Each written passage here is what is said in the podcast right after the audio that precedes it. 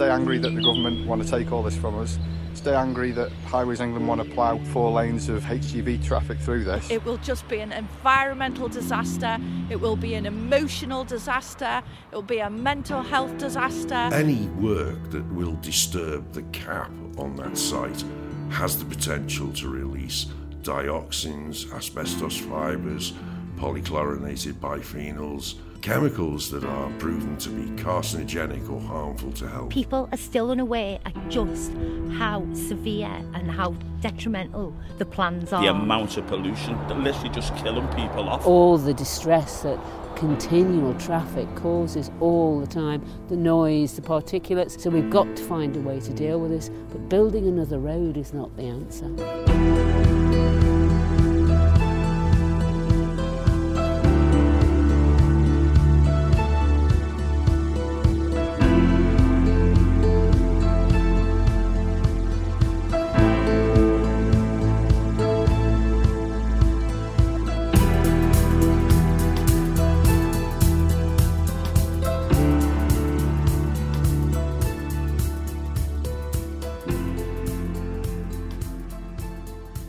Is Miss Pembleton. At school we use the Rimrose Valley at least once a week. Um, every Friday we use it for picnics, for sports days, for general wildlife hunts. Um, we've got the little froggy meadow down there where we see the frogs and the tadpoles and all of that will just be gone. We use it just sometimes just to cut through to the canal which we won't have that anymore to be able to do that.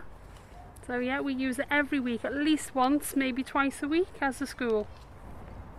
I play games in Rimrose Valley with my family in, on, in summer. But if there was a road built in it, then it would be noisy in no space to play games. Like um, for us with my family and um, people might not really get as much fun as they can get now. I go on um, a ride with me granddad and my nan so we can get some more exercise and we do it to get fresh air and we just go out to have a nice family day. I'll say that they shouldn't build the road because if they build the road, more cars will go through there and then it'll pollute the air more.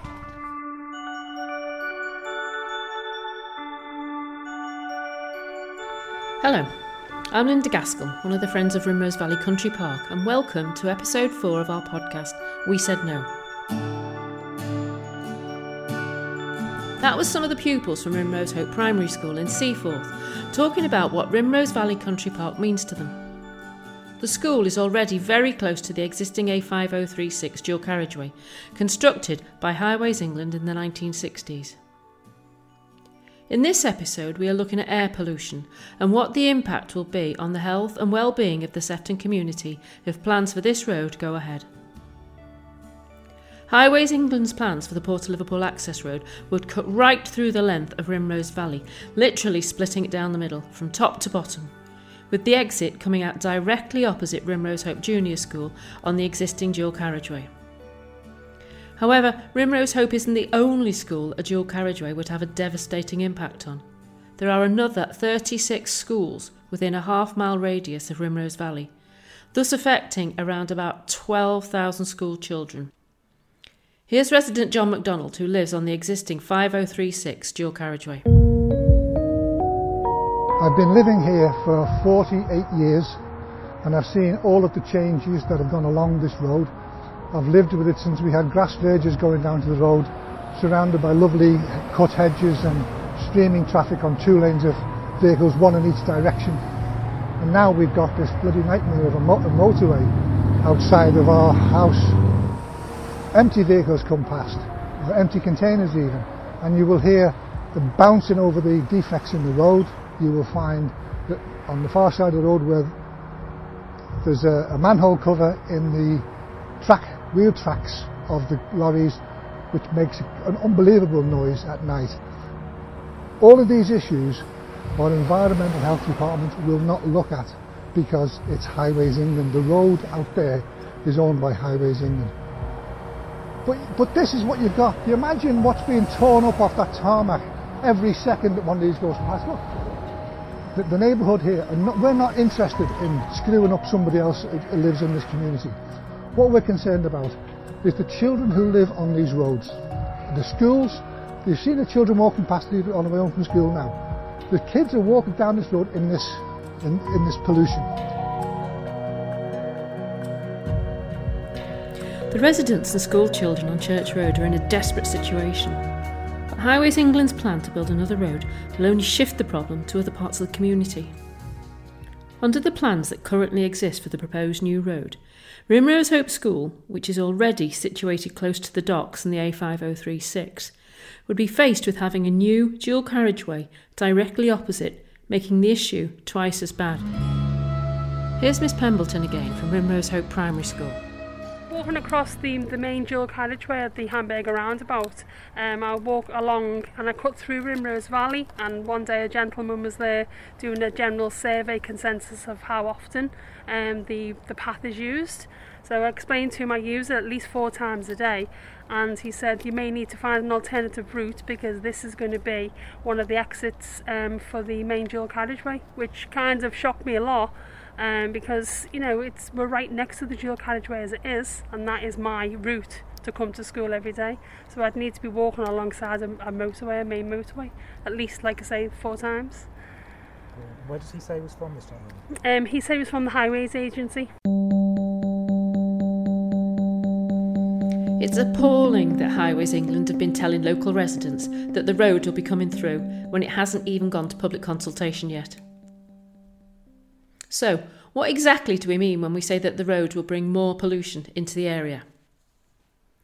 We asked Johnny Hyam, a lecturer in contemporary dynamic processes at Liverpool University, whose interests are actually looking at air quality, to tell us more about nitrogen dioxide. The problem with cars, especially with, with combustion engines, is that they create mainly two types of pollutants nitrogen oxides or nitrogen dioxide. 33% of the country's pollution is related to cars producing nitrogen dioxide. And the other one we create is particulate matter. These pollutants are pretty nasty things. So, nitrogen dioxide, people generally believe that it's, it's bad for you. Uh, it can cause problems with heart problems, respiratory problems, but it's generally nasty stuff. It's a, it's a pollutant. But the more nastier one is these uh, particulate matters, PM2.5 and PM10. So the PM10's fairly nasty. So the PM stands for particulate matter and the 10 stands for microns. And that's created from dust, maybe construction work, uh, a little bit from cars, but not as much, and brake pads and things like that, and industry. So this is the larger stuff.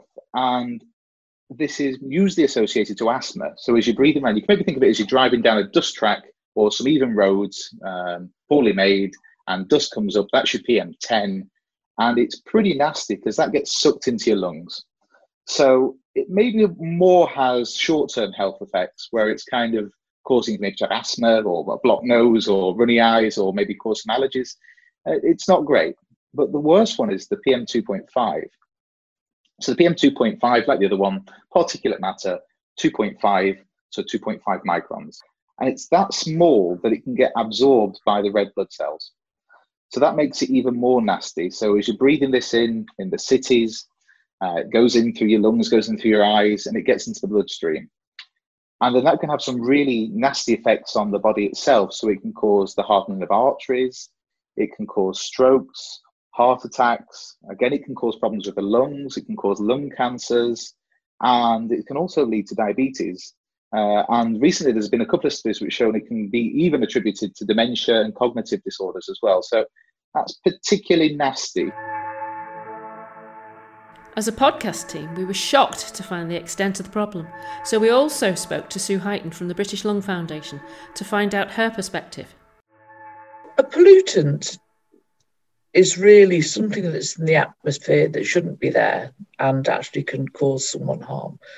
My focus is on air quality and particularly around air, air pollution. And that really falls into two categories, uh, both um, sort of gaseous and particulate matter. So, nitrogen dioxide is a poisonous gas.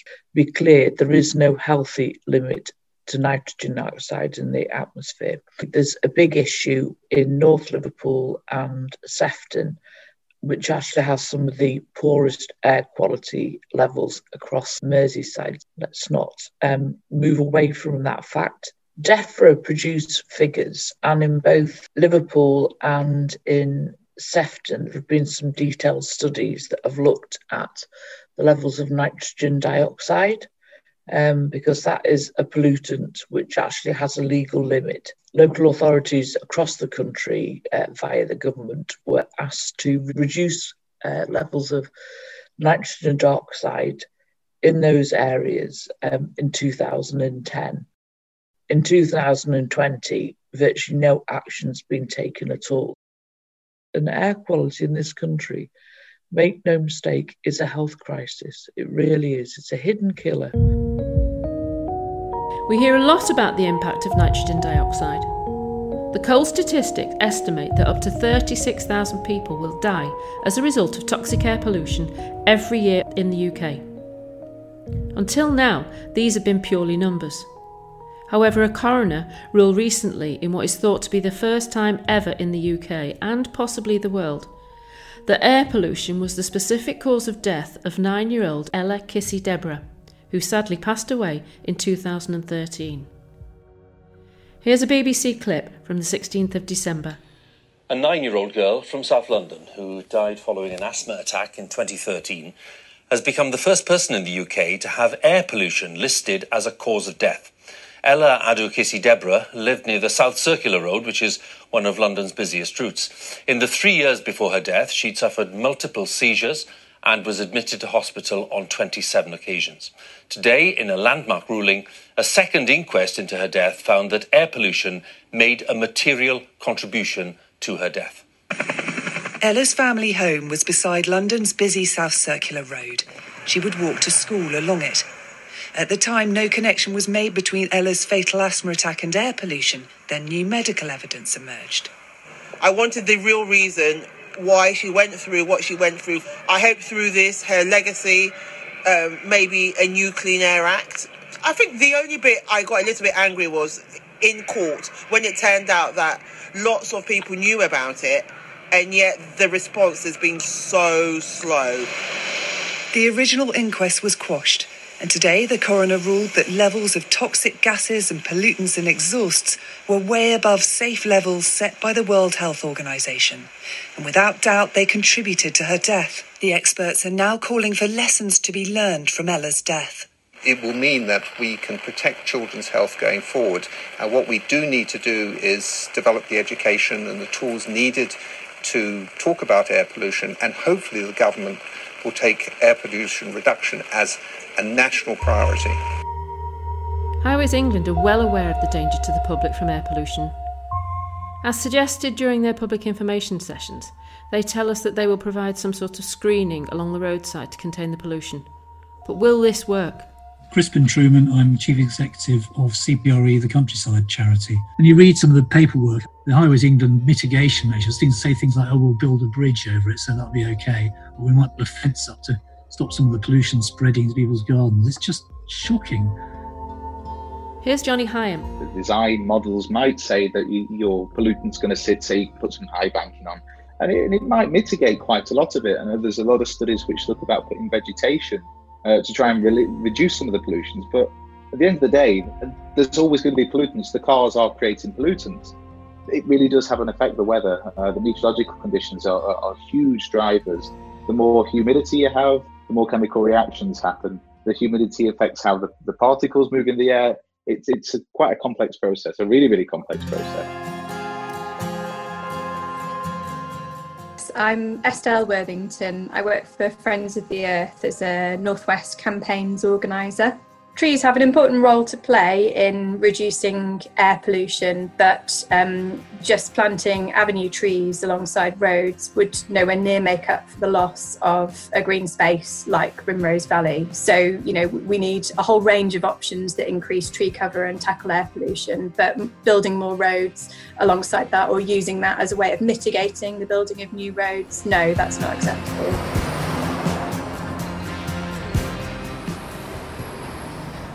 Hello, I'm Janet McNulty. I'm a member of the Rimrose Valley Action Group campaign team. This morning we're standing by the roundabout known as the Hamburger Roundabout that um, leads down to Princess Way, which is part of the A5036.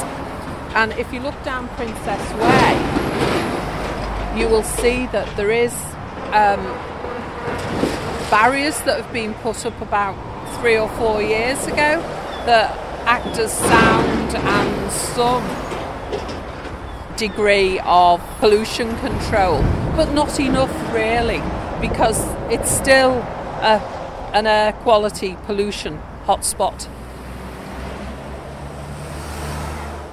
Here's local resident Craig, who has lived in the area all of his life. Last year, the lockdown, a lot of a lot of traffic stopped because obviously no one could travel. So you could actually taste, you could actually smell the air better. And then all of a sudden, when the traffic started again, when the lockdowns come out of it and everyone's gone back to work, oh, you can taste it. You can taste it in the air, you know what I mean? And it's not good, is it? You know, even when you open your, your, your flat windows or your house windows, you get all that crap blowing in your house. So, you know, it's never going to get any better. I mean, the air pollution around here is well past what it should be anyway. Um, so I don't know what they're going to do with it. I don't know how they're going to regulate it. I don't know what they're, what they're going to do with it. But all I can say is they're just, destroying the place. They're just destroying the area, and that's the only good thing we've got there. And it's a heritage for the kids as well. You know, they get to see wildlife that potentially could get taken away from them. It's going to be murder for everyone. It's not going to solve nothing. It's going to make things a million times worse. It's just been announced that Sefton Council have turned down a planning application due to the existing pollution levels. The application was to develop new flats on the site of the Latham Club, just off the side of Princess Way. The report in the Liverpool Echo said it was rejected because pollution levels are expected to rise even further due to the expansion of the port and the expected increase in HGV traffic. The community around Rimrose Valley are not the only ones threatened by the government's road building programme. Transport Action Network are currently taking legal action against the government on the basis that it has not taken into account the environmental impact of their road building plans. Ironically, former Transport Secretary Chris Grayling, frequently referred to by the media as Failing Grayling, whose own department instructed Highways England to explore this scheme, is now campaigning to amend the Environment Bill in an effort to save our hedgehogs. Let's hear it from Chris Todd from Transport Action Network. We're taking the government to court on the roads programme because we've got to try and, and, and get the government to see sense. We've got to stop building more roads which are carbon intensive. They, they use a lot of carbon to actually build them and then they encourage more traffic, which then, you know, results in even more carbon being burnt by the, the vehicles that are then using those roads. And that's before you get on to the loss of green space, air pollution, health, etc. I mean, they're looking at very specific um, metrics when they're gauging whether these roads are valued for money. Um, and they don't properly value the impact on people's health. They don't properly um, value the, the impact on climate change, etc. And so they, they end up with these um, very skewed metrics, which, which are based on very short time savings to individual travellers, which I suspect most people, when they were travelling, would barely notice. Let's not forget about what is under the park that could contribute to air pollution. My name is Ian Reyes. I'm a resident of Stewart Road and feel that the uh, impact that the road going through Rimrose Valley would radically affect our lives. It used to be a landfill site, and it was a landfill site before the duty of care regulations and all of the EC regulations, which probably won't exist very much longer, um, were uh, introduced to prevent the, the disposal of things like asbestos, transformer oils, uh, batteries, etc., etc. And and I can remember as a child there being, you know, evidence of this sort of material all over that site and any work that will disturb the cap on that site has the potential to release dioxins, asbestos fibres, polychlorinated biphenyls, all kinds of chemicals that are proven to be carcinogenic or harmful to health, and that has a serious impact. Never mind the impact of putting the road through and all the particulate matter that will come from diesel engines, etc., etc. That alone is a risk to the communities while the road is being built. I realise that they're doing some, some core sampling and drilling and taking samples of it, but uh, how much trust can you put in the results?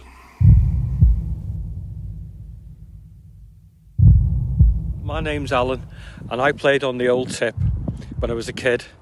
Um, we used to run up and down on, uh, on our motorbikes. We used to play with in, in all the pools. There was big pools of, of waste, glass bottles, light bulbs, fluorescent tubes. Used to shoot them with our catapults. So I don't know what's what's below here now. Probably a load of mercury now. But there was uh, there was all kinds. There was a place so over, further over where there was old cars, car batteries. Um, but we used to pick up, pick up the old bonnets of the cars and find voles underneath them. It was teeming with life then, you know, in certain areas, but it's more so now. It's absolutely fabulous. I just like coming up here and looking at the buzzards and the wildlife. It's been a great saviour over these times. Owner of the Port of Liverpool, Peel Ports, is investing in 22 new cranes for its Liverpool 2 deep water container terminal. Five arrived in March this year. Once completed, the port will be capable of handling the largest container ships in the world. So, what will the air quality impact be for the community from these massive vessels? My name's George Wivel. I'm an ex marine engineer. Um, I did quite a lot of, I went away to sea for 10 years, and then I was in the service industry going around the world taking care of generators and, um, and the like, uh, but mainly big engines. Now it's different, I'm sure because the emissions on ships now are are a lot better, but they're still not there. But they're still gonna they're, go, they're still to contaminate the area, obviously, especially if you're bringing in these bigger vessels now, which is what they're going to do. They're going to bring in bigger vessels, obviously bigger engines and more output on the uh, CO2s and stuff like that, the emissions. My name's Paulette Lappin. I'm uh, the Labour councillor for Ford Ward in Netherton. It's interesting, isn't it, because we declared a climate change emergency in July 2019 and I'm actually the lead on that. Um, and part of the process we're undertaking at the moment is base research, baseline research. And when you actually look at the amount of carbon emissions that come out of shipping, it's absolutely massive. I mean, bear in mind, I don't think to be honest, Sefton Council can actually restrict that. But I do think that if we're looking to uh, reduce our carbon emissions uh, to zilch by 2050, we are going to have to actually look at the levels of pollution. And I should imagine, well, those, those vessels are much, much bigger than the other ones. So just by the law of what you burn, what goes in, what goes out, and how you move it, that's my, I don't really know that much about them, but it would say to me that yes, there will be far higher rates of increased pollution. Now, the port authorities are required to produce their own um, air quality policy document. And we do have officers who are working with the port with the port to actually um, see how we can get along. So there is that going on, and we, we await this document to actually see what um, they have to say.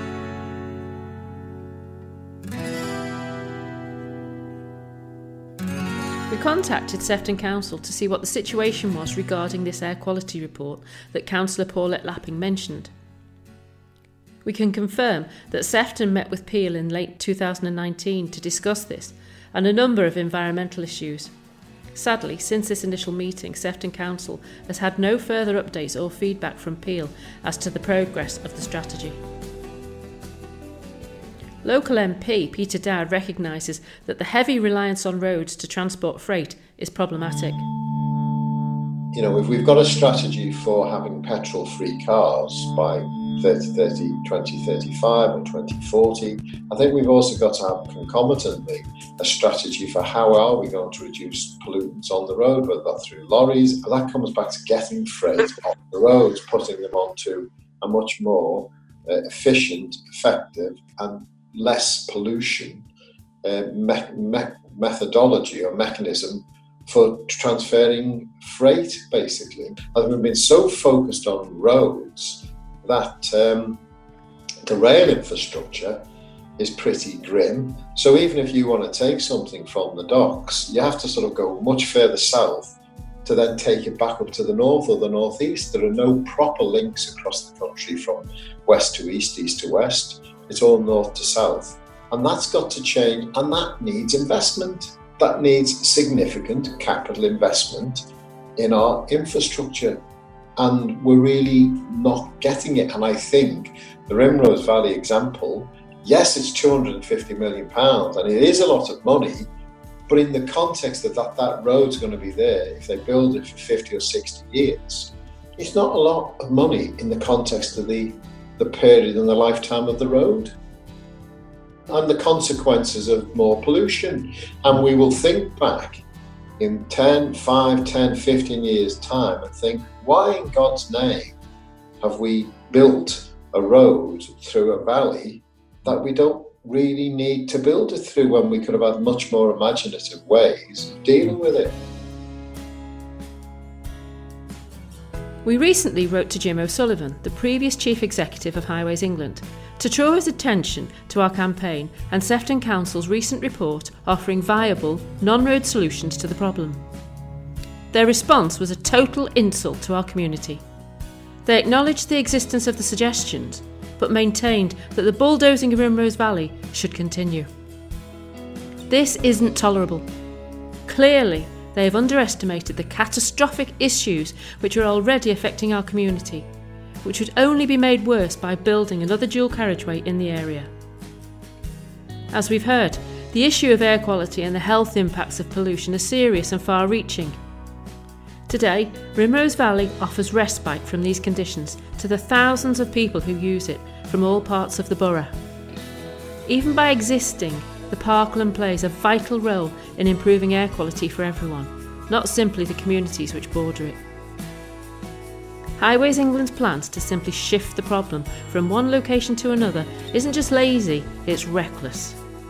There are also serious questions as to whether the existing route wouldn't simply remain another, additional, air polluting, busy alternative. The proposed route would also rejoin the A5036 at Princess Way, pummelling that community with yet more HGVs travelling to and from the Port of Liverpool, and making their air quality and living conditions infinitely worse. There is no question that something needs to be done. However, Highways England would have people believe that their road proposal would solve this. It wouldn't. Earlier, you heard Ella's mum she was angry and devastated because lots of people knew about the horrendous pollution along the road Ella had to use to get to school, and how the response from the authorities was so slow. Too little, too late. We really need your help to hold all of our politicians to account for this, as we know it's time for more than talk. It's time for serious action, and it's time for a new strategy for moving goods in and out of our port. So, how do we solve such a complicated problem? Is it possible to protect essential green space and tackle pollution on the existing road network? We believe it is. In our next episode, we'll be exploring the alternative solutions to Highways England's road proposal put forward by Sefton Council. We'll be asking why these solutions weren't explored by our own government prior to appointing Highways England. And why aren't they being revisited right now in the face of years of delay and the growing unpopularity of this destructive road project. This podcast was created by the Friends Working Group, namely Tim Brunson, Janet McNulty, Sue Sinclair, Gary Young, Stuart Bennett, and myself, Linda Gaskell. Special thanks to Miss Pembleton and the pupils of Rimrose Hope Primary School. John MacDonald, Johnny Hyam, Sue Heighton, Crispin Truman, Janet McNulty, Sue Sinclair, Craig, Estelle Worthington, Chris Todd, Ian Mayers, Alan, Councillor Paulette Lappin, George Wivel, Peter Dowd MP, who featured in this episode. You can follow us on Twitter at Rimrose Valley, and we are also on Instagram and Facebook. Keep up to date by subscribing to We Said No, wherever you find your podcasts. If you want to find out more information, get involved, or support our campaign, please go to rimrosevalleyfriends.org.